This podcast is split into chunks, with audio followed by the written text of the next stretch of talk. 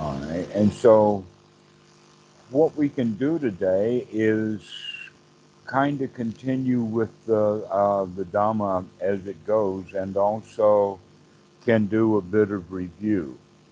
They go together. So let's start back with the Eightfold Noble Path. That the Eightfold Noble Path is, in fact, a key or the integral part of the teachings of the Buddha.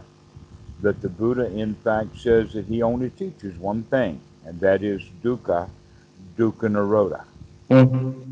Which means that while everyone has moments of peacefulness and quiet, that very, very few people are disturbed 100% of their time, and that these people generally don't last very long. They can't become the CEO, but then he'll croak. But he also become the prisoner in jail. But most of us have time to time during the day when we have a more natural state, or what Bhikkhu Buddha Dasa talks about is void mind. Now, what we mean by void mind here is not a thoughtless mind, completely thoughtless, but that it's void of any harmful thing. That when we're really little kids, we spend quite a lot of our time in joyful things. We play, we become curious, we climb trees, and we dig holes in the ground for no reason other than the enjoyment of it. And sometimes we write on the wall. Well, if mom comes in and catches the kid writing on the wall, she's going to get unhappy and upset, and later in life that child will remember not the 10 minutes or the hour he spent writing on the wall. He's going to remember his mom getting angry at him. Why is that? Because we have this stuff called instinctual behavior, and the instincts are supposedly to keep us alive. But that humans are best developed when we change that instinctual behavior into wisdom, so that we start living our lives in a state of wisdom rather than in a state of instincts. This dichotomy is actually known in every culture. When I was a child in church, they would talk about your head or your heart as if the heart were somehow more important or more valuable, your feelings. But the teachings of the Buddha is exactly the opposite of that. That all of our trouble, all of our heartache comes from the heart, comes from the instincts, comes from the deep. And that when we develop wisdom, then now we're smart enough to stay out of all of our trouble. And so this is what one's right view is all about, is that developing that viewpoint or that wisdom so that we can stay out of trouble and live a happy, comfortable life. So right view comes first, but that when the reason for the Eightfold Noble Path is to bring the mind into a state of wholeness, or the state of unification, where all of the factors of the mind are working together rather than only bits and pieces of it. In that regard, what we mean is then the wisdom part of the mind is not going to destroy or to take over the instincts, but rather than the wiser ways are going to know the instincts and to be able to manage them well, so that a person becomes whole and integrated. And we do that through investigation and through the development of wisdom. So this is what it's all about. Now, the Buddha talks about right noble view in relationship to wrong view and ordinary right view. There is a wrong view. Okay. And then there is an ordinary right view. And then there's the supramundane right view, or the noble right view. Okay. Okay. Now, the ordinary right view, let's go for the wrong view first. Okay. Wrong view, basically the heart of wrong view is I can get away with it. I can harm others and not suffer any harm on my own. Mm-hmm. I can hurt people, or I can take what I want. So this is one's wrong view without having to pay the cost. Mm-hmm. They also have kind of the point of, what's the use of doing anything of any value for the future?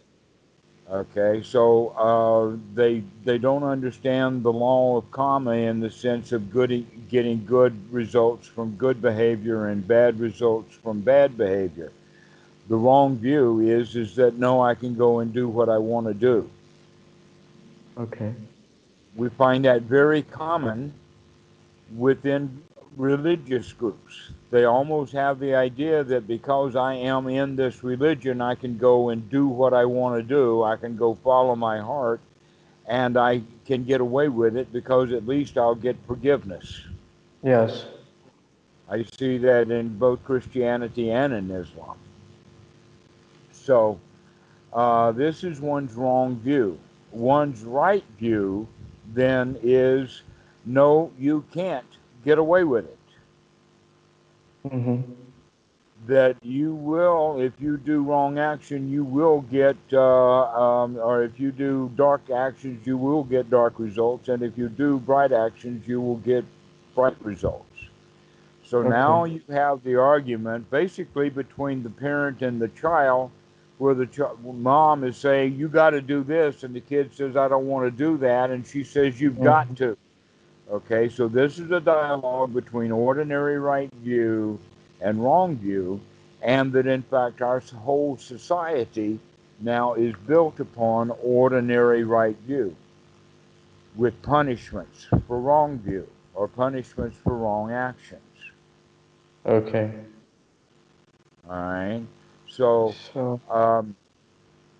you have basically this, that both of the wrong view and the right view have magical thinking built in, especially ordinary right view. Magical thinking. Okay. Magical thinking or delusional thinking. Uh-huh. But magical thinking is easier to understand as magical thinking when it's airy-fairy.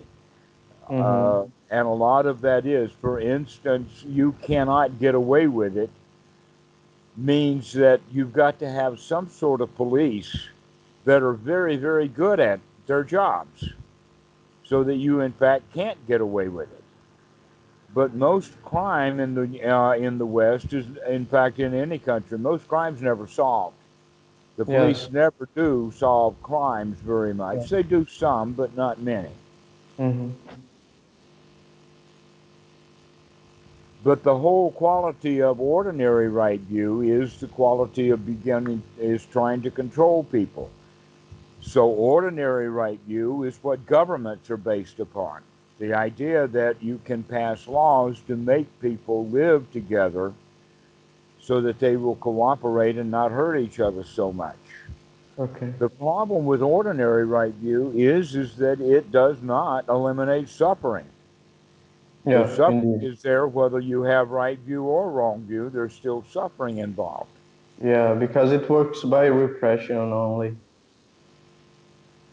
And so the whole idea then of the Buddha is, no, there's a higher right view, and that right view based in wisdom is also based in investigation. Mm-hmm. To where ordinary right view is based upon a set of conclusions. In supramundane right view, we generally do not come to conclusions for the long term. long-lasting things, that things in fact are more temporary. So our super mundane right view has more to do with this moment rather than over the long haul, because we don't know how the long haul is going to be. That's why that kind of right view is ordinary, is because it doesn't solve all of life's problems. And not only that, but like with the government, the more rules the government makes just means more people will be looking for more loopholes to go do what they want to do and get away with it. Yeah. All right. So it's better to be able to, if any individual has the opportunity, is to go to train in and learn and understand noble right view, because ordinary right view and wrong view are both dangerous. Now, one thing to understand, and that is everybody does a little bit of all three of them throughout the day. But that everyone will have kind of a an existential life position. For instance, a mobster will have wrong view, to where a priest will have ordinary right view, but then that priest still thinks that sometimes he can get away with it. Okay. It is like based on that Hinduist personality characterization, that it has like the tapas and the sati, I think so. There are three types of personality. One is very angry, and the other one is like neutral and lethargic, and the other one is like more full of wisdom. It's based on that? No, not at all.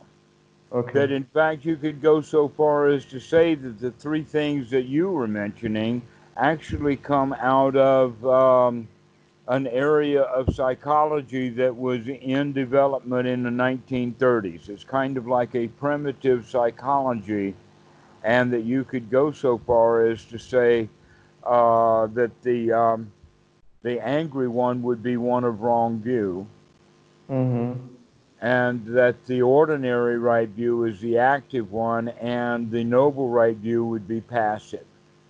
But yeah, that doesn't fit so, right. So, but it doesn't fit exactly that way, and in fact, people don't fit that personality system that way anyway.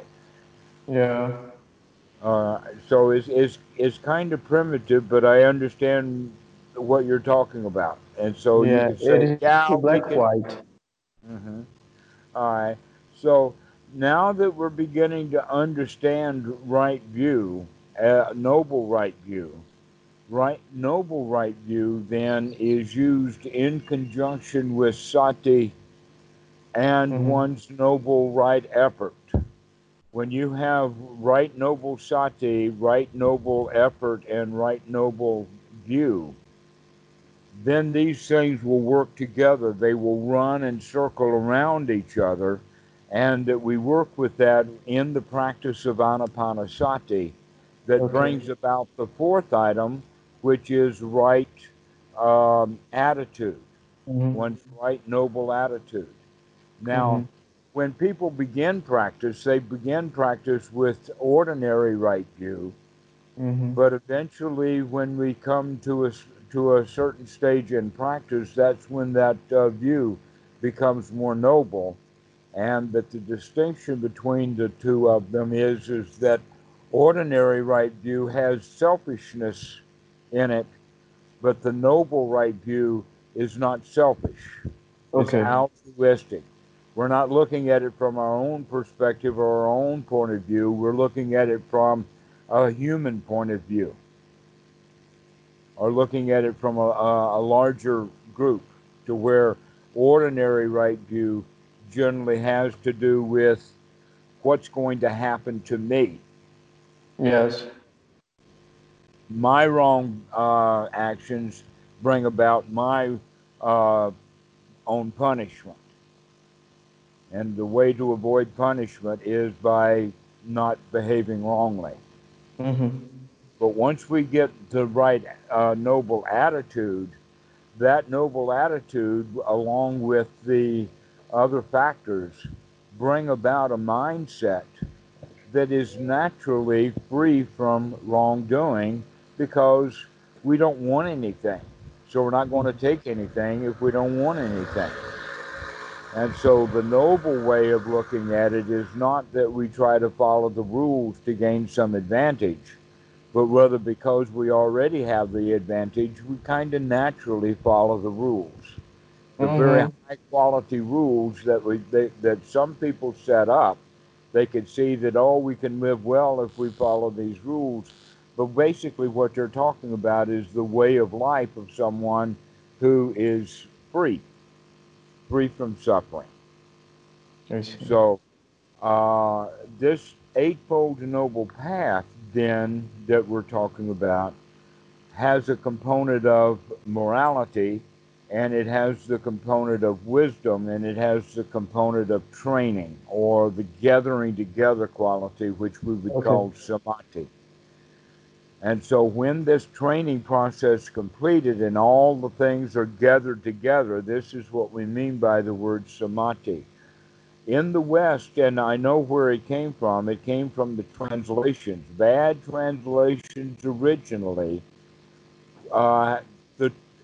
The stuff that's in Pali, huge Pali canon, is translated into English because the original translators were Christians, and therefore Buddhism has a lot of Christian influence with it in the terminology that's used that is often not correct understanding of Buddhism.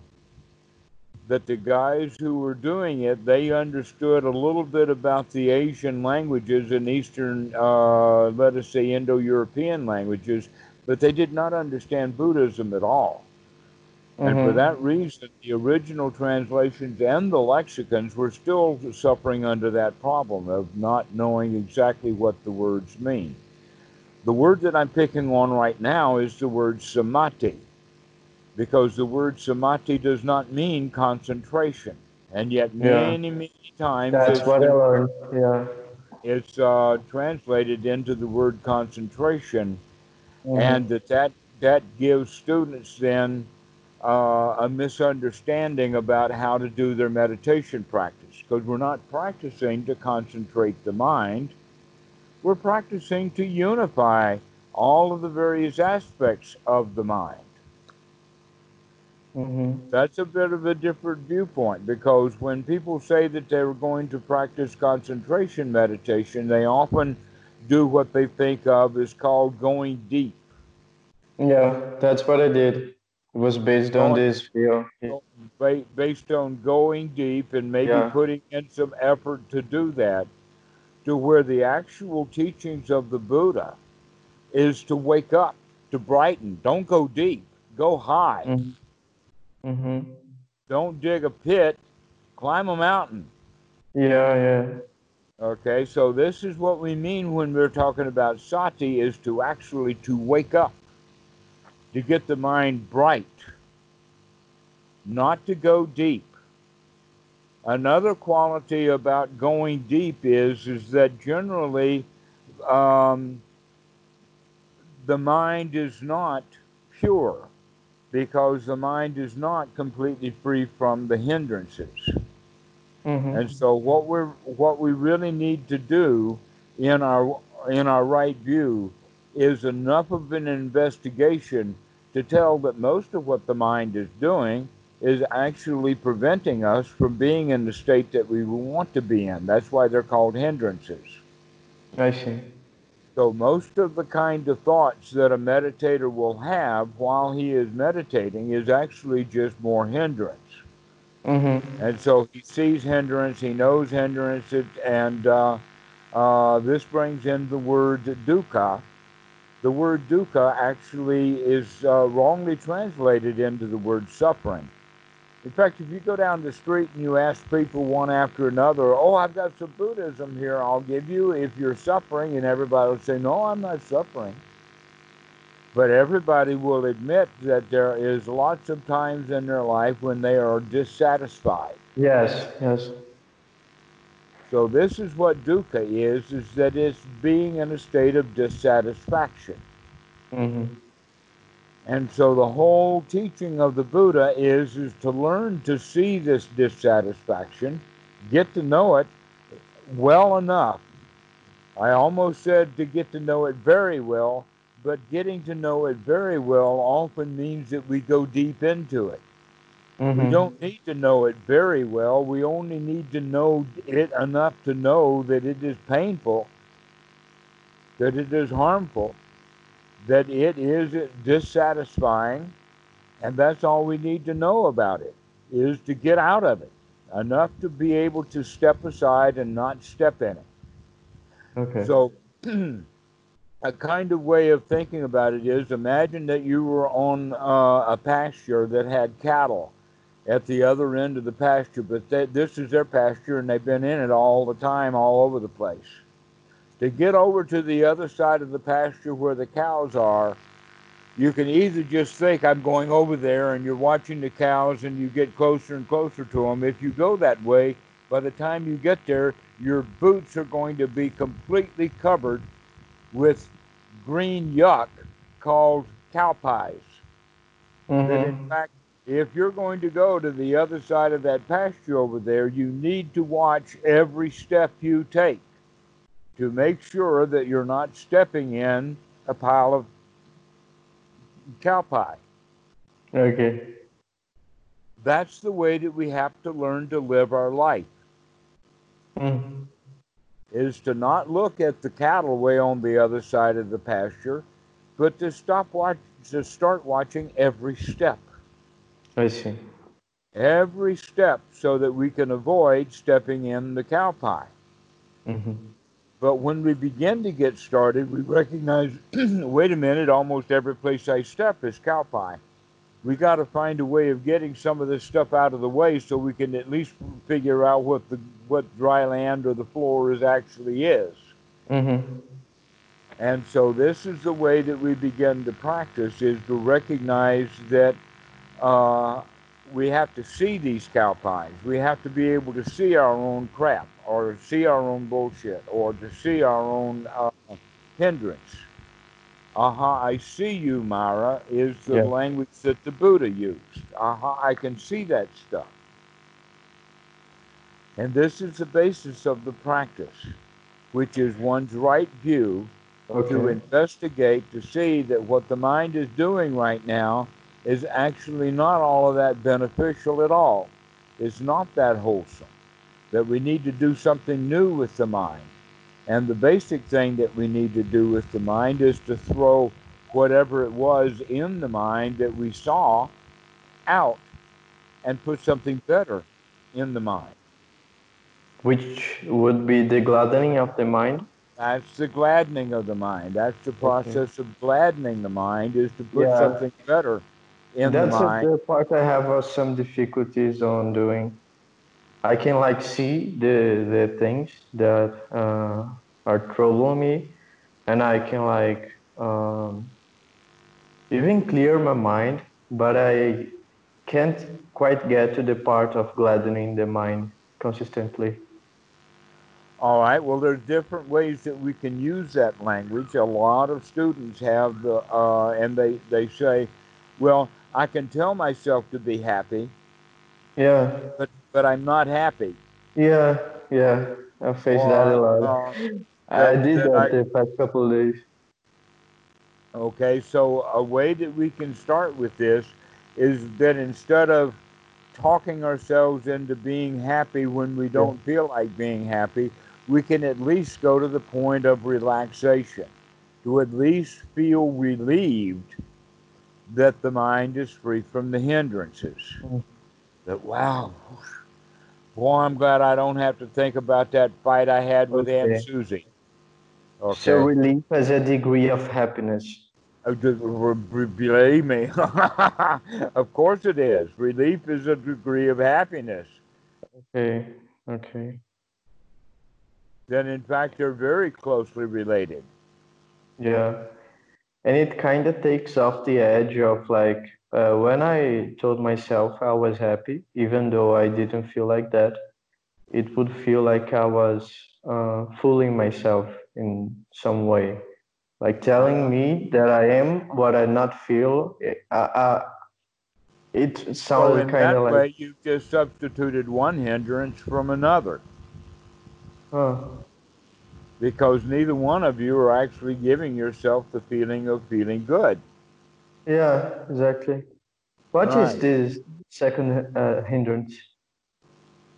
So the right way to practice is to recognize hindrances, all of them as hindrance, including the one that you just mentioned. Telling yourself to feel good and not feeling good, that's a hindrance. These are also what we would call affirmations, and the books are filled with this. Self-help books have all kinds of affirmations about... And the story is about the teenage girl standing in front of the mirror in the bathroom, telling herself that she's a princess and she's going to have a wonderful day. Mm-hmm. Well, really, she doesn't believe it. Yeah, it's kind of like it. So we need to work with the real, and the real is... perhaps changing the language that we use so that you can get the actual sensation of what we're looking for, the actual experience of relief. That in fact the hindrances are what keeps us from being satisfied in our life. Mm-hmm. And so getting rid of the hindrances should be quite a relief. The Buddha actually gives 5. He gives 5 analogies for 5 hindrances, but that the 5 analogies don't necessarily fit. One analogy for another analogy for another hindrance, etc. Mm-hmm. like that. But basically these 5 analogies are just for the hindrances in general. Okay. So when you free yourself from the hindrances, then it's like this analogy. Okay, so the first analogy is that we are sick. We're in the hospital, or that we're in the bed, and that we don't feel good, that we feel sick. And then later we feel better, and we're ready to get out of the bed and go do something. Okay. Mm-hmm. This is like having the hindrances then in the mind is like the mind being sick. And that when we're free from the hindrances, that's like the mind being well. So that's quite a relief. Boy, it feels good to not feel bad now, you know, that I'm not sick. Another analogy is the analogy of going to jail. That when we are in hindrances, we have no freedom. That we're locked in, and we're locked into the hindrances, that they own us. Mm-hmm. For an example of that is when we're angry, we say, I am angry, which means the anger now controls me. I have no choice other than to be angry. To the point it takes my identity. Yeah, the anger takes the identity, exactly. The bad feelings, the hindrances will take over your identity and put you in jail. And you have no freedom. So if I have a lack of motivation, for instance, lack of motivation for like being happy, that's a hindrance in itself? Yes. Yes, it is. And in fact, that would be the hindrance of sloth and torpor. And what we mean by sloth and torpor is both... when the mind is really tired, when it doesn't have enough energy, that's the sloth or the tiredness. Mm-hmm. Excuse me, that's the torpor when the mind is just not functioning. Okay. But sloth, which has the quality of doubt with it, is what's the point? An example of why should I do meditation? I'm not getting anything out of it anyway. And this is part of the reason why most people quit meditation, is because they're not getting anything out of it. Mm-hmm. And the reason they're not getting anything out of it is because they're in the hindrance of Yes. What's the bother? What's the point? I'm not getting anything out of it. I get like a minor version of this because I know that is going to bring me to relief, and I actually know this for a fact because of the examples of it. But at the same time, I cannot help like the present thoughtlessness or the present doubt. Well, what we can do, though, is we can wake up to these doubts to see that these are doubts. Mm-hmm. Or to see that these are questions about that. And by seeing these things as for what they are, now we know that we can do something about it. Until we see it clearly, we're just kind of stuck in it. Oh, what's the point? Mm-hmm. Well, we actually have various levels of waking up. Okay. Everybody wakes up a little bit in the morning when they get out, before they get out of bed. When they first wake up, they don't get out of bed. They stay in bed. Yeah. All right, we set the alarm or whatever like that. That means that we're not really fully woken up. We just wake up just a little bit. But once we wake up more completely, now we're ready to get out of bed. Time to get up. So when we wake up with our sati and meditation, we don't want to only wake up enough to see what's going on. We want to wake up enough to get out of it. Yes.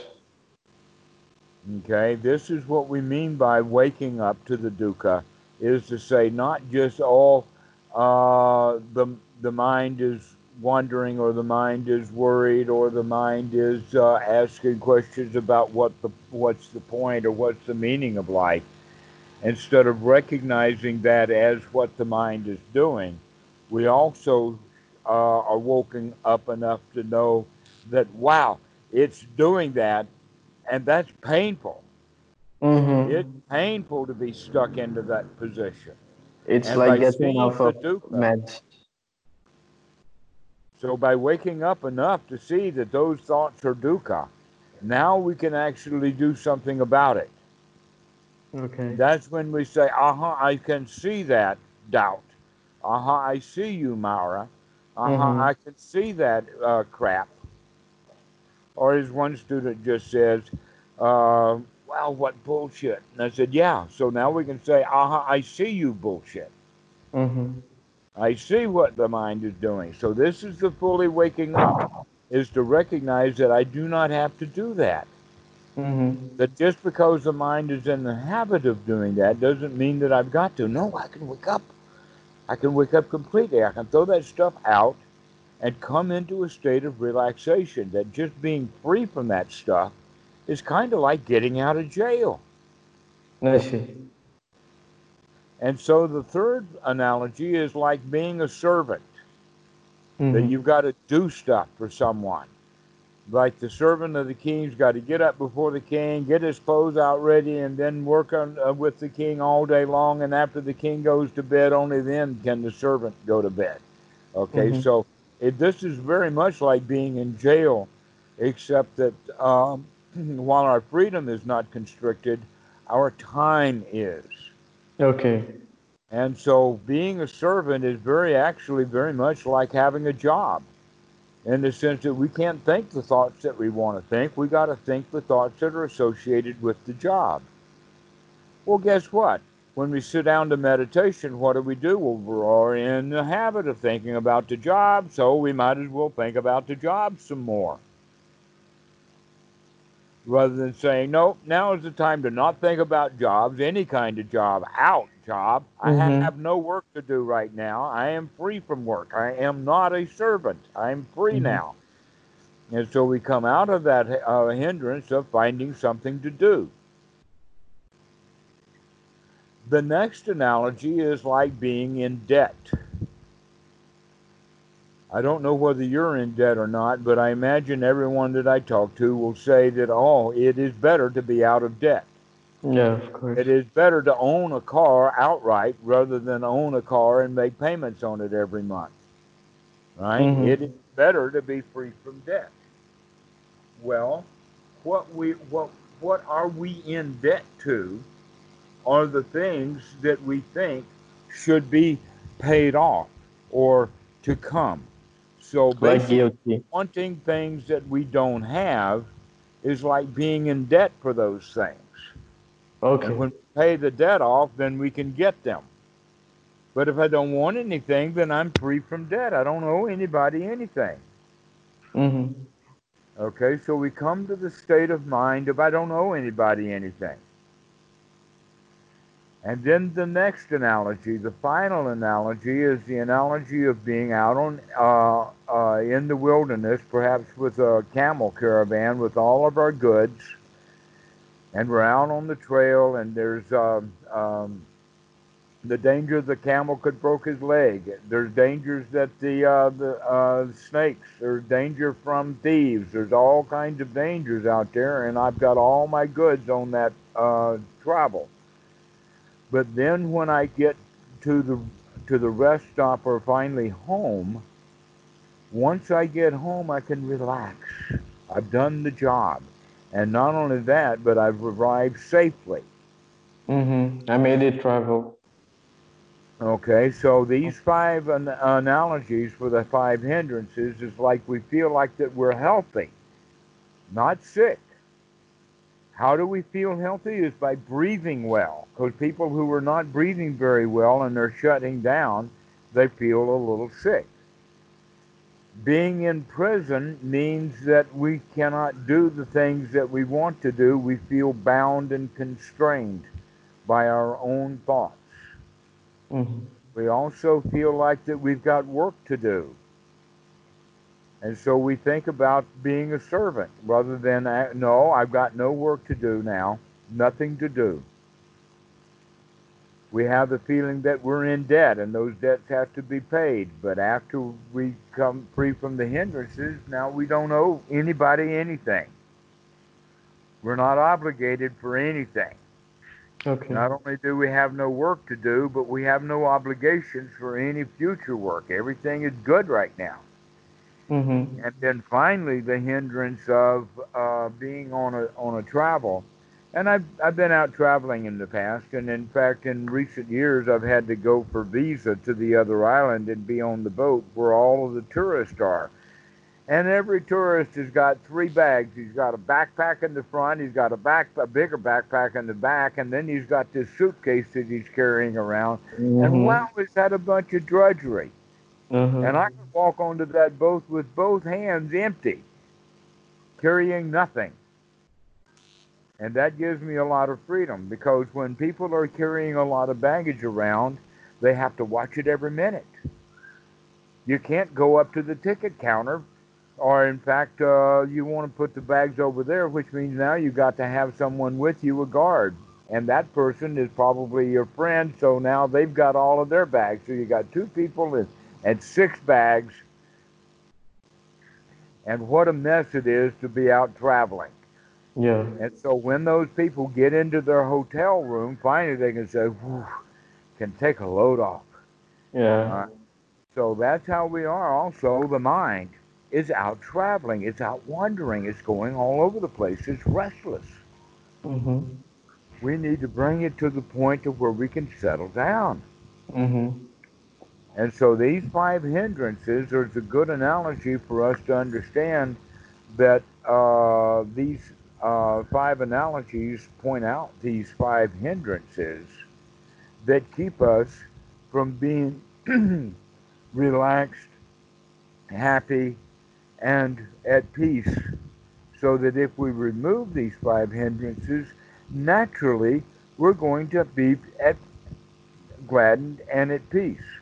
But it still requires that change, because we've got to take the effort to throw these hindrances out of the mind. First, we have to see that this is a hindrance. We have to wake up first before that. We first have to wake up so that we can now apply right view to see this is a hindrance. Out it goes. And then now we take the right effort to throw it out. That right effort then is actually the gladdening the mind by putting something new in the mind. So the question is, what new, good, wholesome, valuable thing are you going to put in the mind to throw the old thought out. The Buddha's idea was, aha, I see you, Mara. I got you. The active thoughts, right? And once I have that thought, I see you, Mara, now we can take a deep, long breath. It's important for the breathing to be long and deep. A lot of meditation teachers in some books say merely to watch the breath. Yeah, I found that. And so then the mind is really easy to wander away into hindrances. But if you practice Anapanasati the way that is specified in the sutta, and that is a long, deep in-breath and a long, deep out-breath, and we understand this long, deep in-breath as a long, deep in-breath. I can prolong the breath. Go ahead. I can prolong the breath, like for several seconds, like more than 5, or it has to be 5 seconds? Because I feel like I relax more. I would say, okay, 5 seconds on the in-breath and 5 seconds on the out-breath, and maybe a couple of seconds between the in-breath, between the out-breath and the next new in-breath. But it does harm if I go higher, like if I take a breath of like 7 seconds, 8 seconds. Eight and 4 is also a common. If you do 5, 5, 2, that's 12 seconds, and that's 5 breaths a minute. 8, 4 is 20 seconds, or 3 breaths a minute. Okay, I'll try that one. 8 seconds sounds good. Okay. But you take a long, deep breath in the sense that we don't want to fill the lungs up 100%, nor do we empty them to 0. But that most people, when they're breathing on a shallow basis, they go like between 40 and 60. So when they're full up, they're only at about 60%. When they breathe out, they're only at about 40%. But they do it fairly quickly. We're elongating that so that we bring in more air, and so I would say that we were putting it up to about 80%. On the in-breath, we're about 80% full, and then when we're empty, we go down to about 30%. So 80, 30, 80, 20, something like that. So that we breathe out, we sigh, we let it all go. But we're not trying to push all the air out. We're making it really easy, easy breathing. Okay. Long, deep, slow in-breath and long, deep, slow out-breath. And by doing that, we allow the mind then to settle around that kind of breathing as opposed to easily walking away. But even though the mind will stay on that kind of breathing, still the thoughts will be there. And some students will say, all the thoughts are in the background while I'm watching the long, deep in-breath and the long, deep out-breath. Still the thoughts are in the background. Pardon? It's shifting too fast. So I think it's at the same time, but it's not. All right. Well, don't think of them in the sense of being in the background, but thinking of it in the sense of mind moments. At this mind moment you're watching the breath, this mind moment there's a thought, this mind moment they're on the breath, this mind moment they're on the thought. When you talk about like mind moment, it has a quality of time, but it has a quality of some other thing, like space-time. What is this mind time, you said? Well, like I was pointing out, this next mind moment, you actually are thinking the thought, or you're looking at the thought. And then the next mind moment, you're back to watching the breath. So this mind moment thing that I'm talking about is just a way of where our attention or where our focus is. Because within one breath, if you're down to 3 breaths to 5 breaths a minute, then that means that in that breath you have lots and lots of time, and the mind is fast. Oh, the mind is so fast.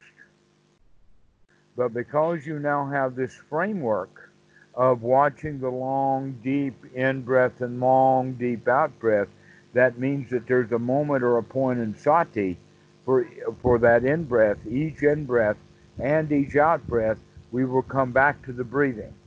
So we've got this anchor. We keep coming back to the same little place over and over and over again, which means now the mind cannot wander so far away. Is there one-pointedness? Not looking for one-pointedness. Okay. I don't know where that word one-pointedness came from, because we're not looking for it. Okay. If you're sitting in the jungle and are sitting one-pointedness, the tiger can come up and eat you because you're not paying attention to what's going on around you. I don't think that one-pointedness is a goal. If there's a goal, I would say all-pointedness rather than one-pointedness. Okay. All right, let's expand our awareness. Let's get a broad way of looking at things rather than a narrowing down. Okay. That narrowing down or that one-point focusedness is, again, around that word concentration or in the quality of going deep. What we're doing here is we're developing exactly the opposite of that. We're developing waking up. Mm-hmm. To wake up, to see what the mind is doing so that you can put in the mind what you want to have in there. And going deep is actually just investigating what's in the mind, which is just rummaging around in one's basement. Mm-hmm. When you could live in the penthouse. Okay. Okay, so we need to take our elevator of the mind up, not down. Mm-hmm. So when I am breathing, if I'm not like focusing in one point, it means I'm not focusing like in the nostrils, for example. It means I have to focus on the entire breath system, like in the nose and in the throat and in the belly. You can, in fact, step 3 of Anapanasati is to experience the body. And in a way, what that means is to go through the body and figure it out. We don't generally pay much attention to the body. Mm-hmm. And so when we're breathing, we're actually beginning to wake up the body. Yeah. When you're breathing, I try to refrain from that. Pardon? I try to refrain from paying attention to the whole body. I try to pay attention only to the breathing. And the breathing into the nostrils only. I've been doing that. There's no real reason to think about nostrils. Okay. The stuff about nostrils comes from much later literature. It is not in the suttas. Okay. The suttas does not talk about the nose tip or the nostrils, or does it talk about nimitta in the sense of Anapanasati. Okay. Okay, that we're not actually practicing that kind of meditation right now, that what we're doing instead is waking things up. Okay. Not shutting it down. Mm-hmm. Okay, we're waking things up. We're getting it bright. We're going to get the mind free from hindrances. But I still have that doubt. To where I should pay attention. If not the nostrils, where should I locate my breathing? In your breathing. Like the air in itself? Well, and the fact that the body is breathing. So you look at the body movements. What does the body do for an in-breath? Okay. What does the body do for an out-breath? What is the touch of the cloth? What is the air on the skin? Mm-hmm. What is the movement of the cloth in relationship to the back? So when you're breathing in and out, you want to begin to open the body. Very broad. Very broad, right? Okay, I was doing like the complete opposite. I was doing so wrong then. Okay. Yes. So we want to get to know the entire body, the whole body. Okay. And the so we can see the diaphragm, we can see the abdomen, we can see the chest, we can feel the throat. We have ample opportunity to investigate the body. So anything related to the breathing goes. Pardon? Anything related to the breathing goes. Yes, including our thoughts. Okay, okay. Because this is where we come in now. If you can learn to control your breath, you can learn to control your thoughts. Mm-hmm. If you can learn to control your thoughts, then you can learn to control your feelings. Okay, okay. If you can learn to control your feelings, then you can choose not to be angry. You can be happy instead. Mm-hmm. Okay, now it makes so much more sense. Okay, okay, okay. Thank you. All right, so we're going to learn to control the body by breathing well, by getting the body oxygenated, and all of that. And now also we're going to get the mind itself to under a bit of control, because we're only going to allow wholesome thoughts. Okay. What are wholesome thoughts? Well, we could say that wholesome thoughts are different than unwholesome thoughts, because unwholesome thoughts will take us out of our state of being secure, satisfied, at peace, at rest, into a bit of fear, or into a bit of anger, or into a bit of restlessness, or into any of that kind of stuff that would be associated with hindrance. In fact, they're all listed there. Wanting things we don't have, putting up with stuff we don't like, which would be at an extreme level, would be anger, because we don't like things. All of that stuff can be considered a hindrance.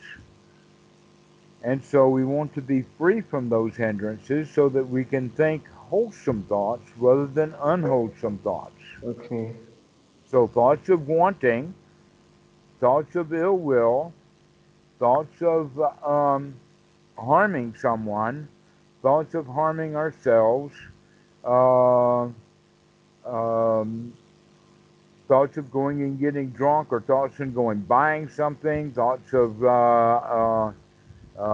fixing an old broken laptop, all of that kind of stuff is actually, then those kind of thoughts would be unuseful for this present moment. Okay. Another one would be thoughts of the bank. Let's say that tomorrow you have to go to the bank, but thinking about the bank today is useless.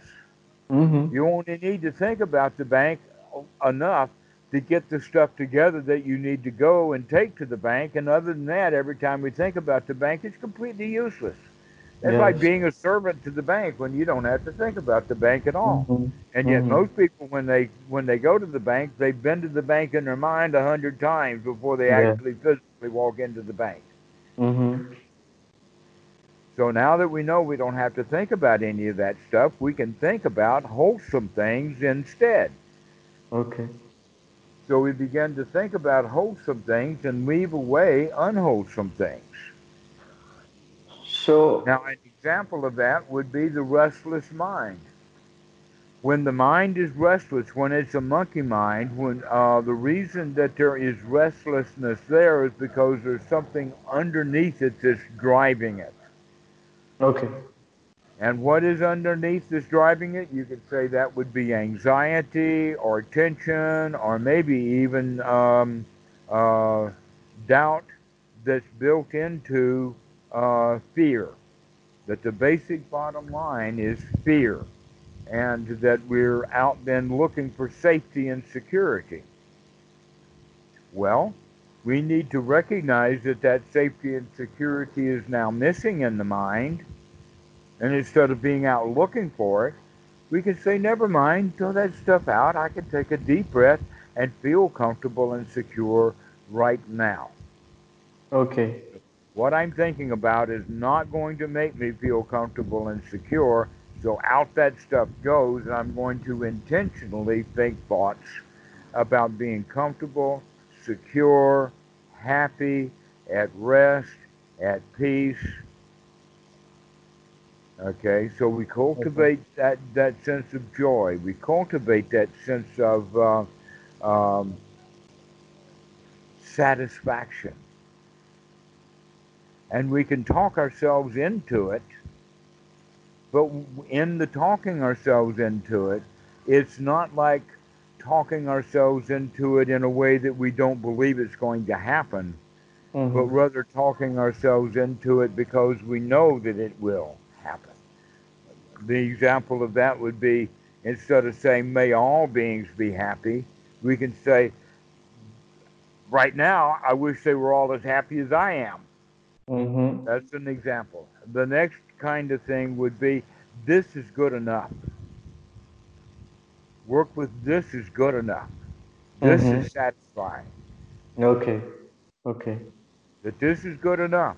That's all we have to have. It may not be the very best good enough there is, but this is a skill to be developed. So we have to develop the skill. Yeah. The skill of being satisfied, the skill of being comfortable in this present moment, okay. the skill of feeling safe right now. Okay. This is good enough. Okay. Okay. And so this is a skill that needs to develop. It's going to take some effort to do this. Mm-hmm. And also the effort to stay out of the hindrances, to stay out of the ordinary stuff, out of the ordinary mind, and come back into this stuff that's only wholesome. Mm-hmm. To make sure that the thoughts are wholesome thoughts, like, this is good. Okay. Wow, I understand this breath. Oh, what a nice breath it is. Okay, so this is the kind of thoughts that we begin to develop. The thoughts of right now is marvelous. Yes. And there is still a satisfaction involved in learning the right way to do things, to make yourself happy. For instance, when you taught me the right way of doing Anapanasati, I began to feeling more satisfied. Like, I got the technique right now. Right. That's where the confidence comes from, is because you know that you can do it right, and this is it. Yeah, exactly. Yeah, exactly. Yes. So you get results, and then those results give you the confidence to do it again, and then you get better results, and so our confidence begins to build. Yeah, yeah. And so does our satisfaction. As our confidence builds, our satisfaction builds. Mm-hmm. Okay, so this is actually now, in this relationship, this is how we practice the Eightfold Noble Path, is through mm-hmm. one's right view, through one's right effort and right sati to remember to do this. We begin to develop the right attitude, and the right attitude is, I can do this. Mm-hmm. The right attitude is, wow, I feel really good. I see. And so begin to practice that right attitude of, I can do this. Okay. The attitude of being successful at it. The attitude of being satisfied. Okay. Okay. And you practice it that way, and now you'll begin to see a bit of difference. And it does take a while for students not... Actually, it takes a while to understand what a simple technique this is, but that it's so different than the way that we normally do things. Yeah. I get exactly that feeling. Great. All right. Well, it's good to see you again, Arthur. Do you have any more questions about this? Yeah, it's good to see you again, too. I have one more question, and it's about the timing of my sessions. Like, okay. When I am in the last session of today, hang on a second. Okay. Sorry about that. Yeah, it's a lot of noise right now.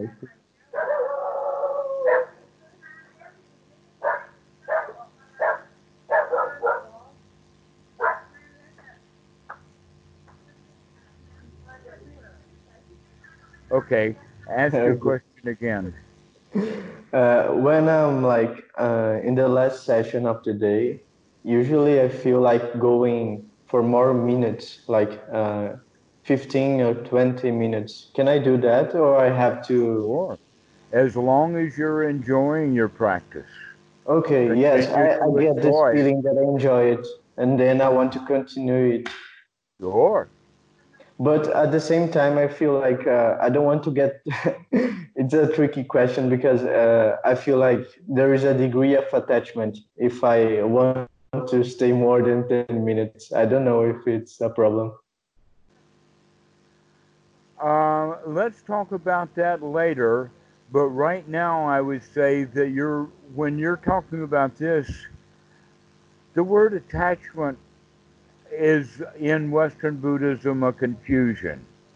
Basically, there are only four modes of attachment, and this is not one of the four modes of attachment. This is actually attaching to something useful, valuable, and wholesome.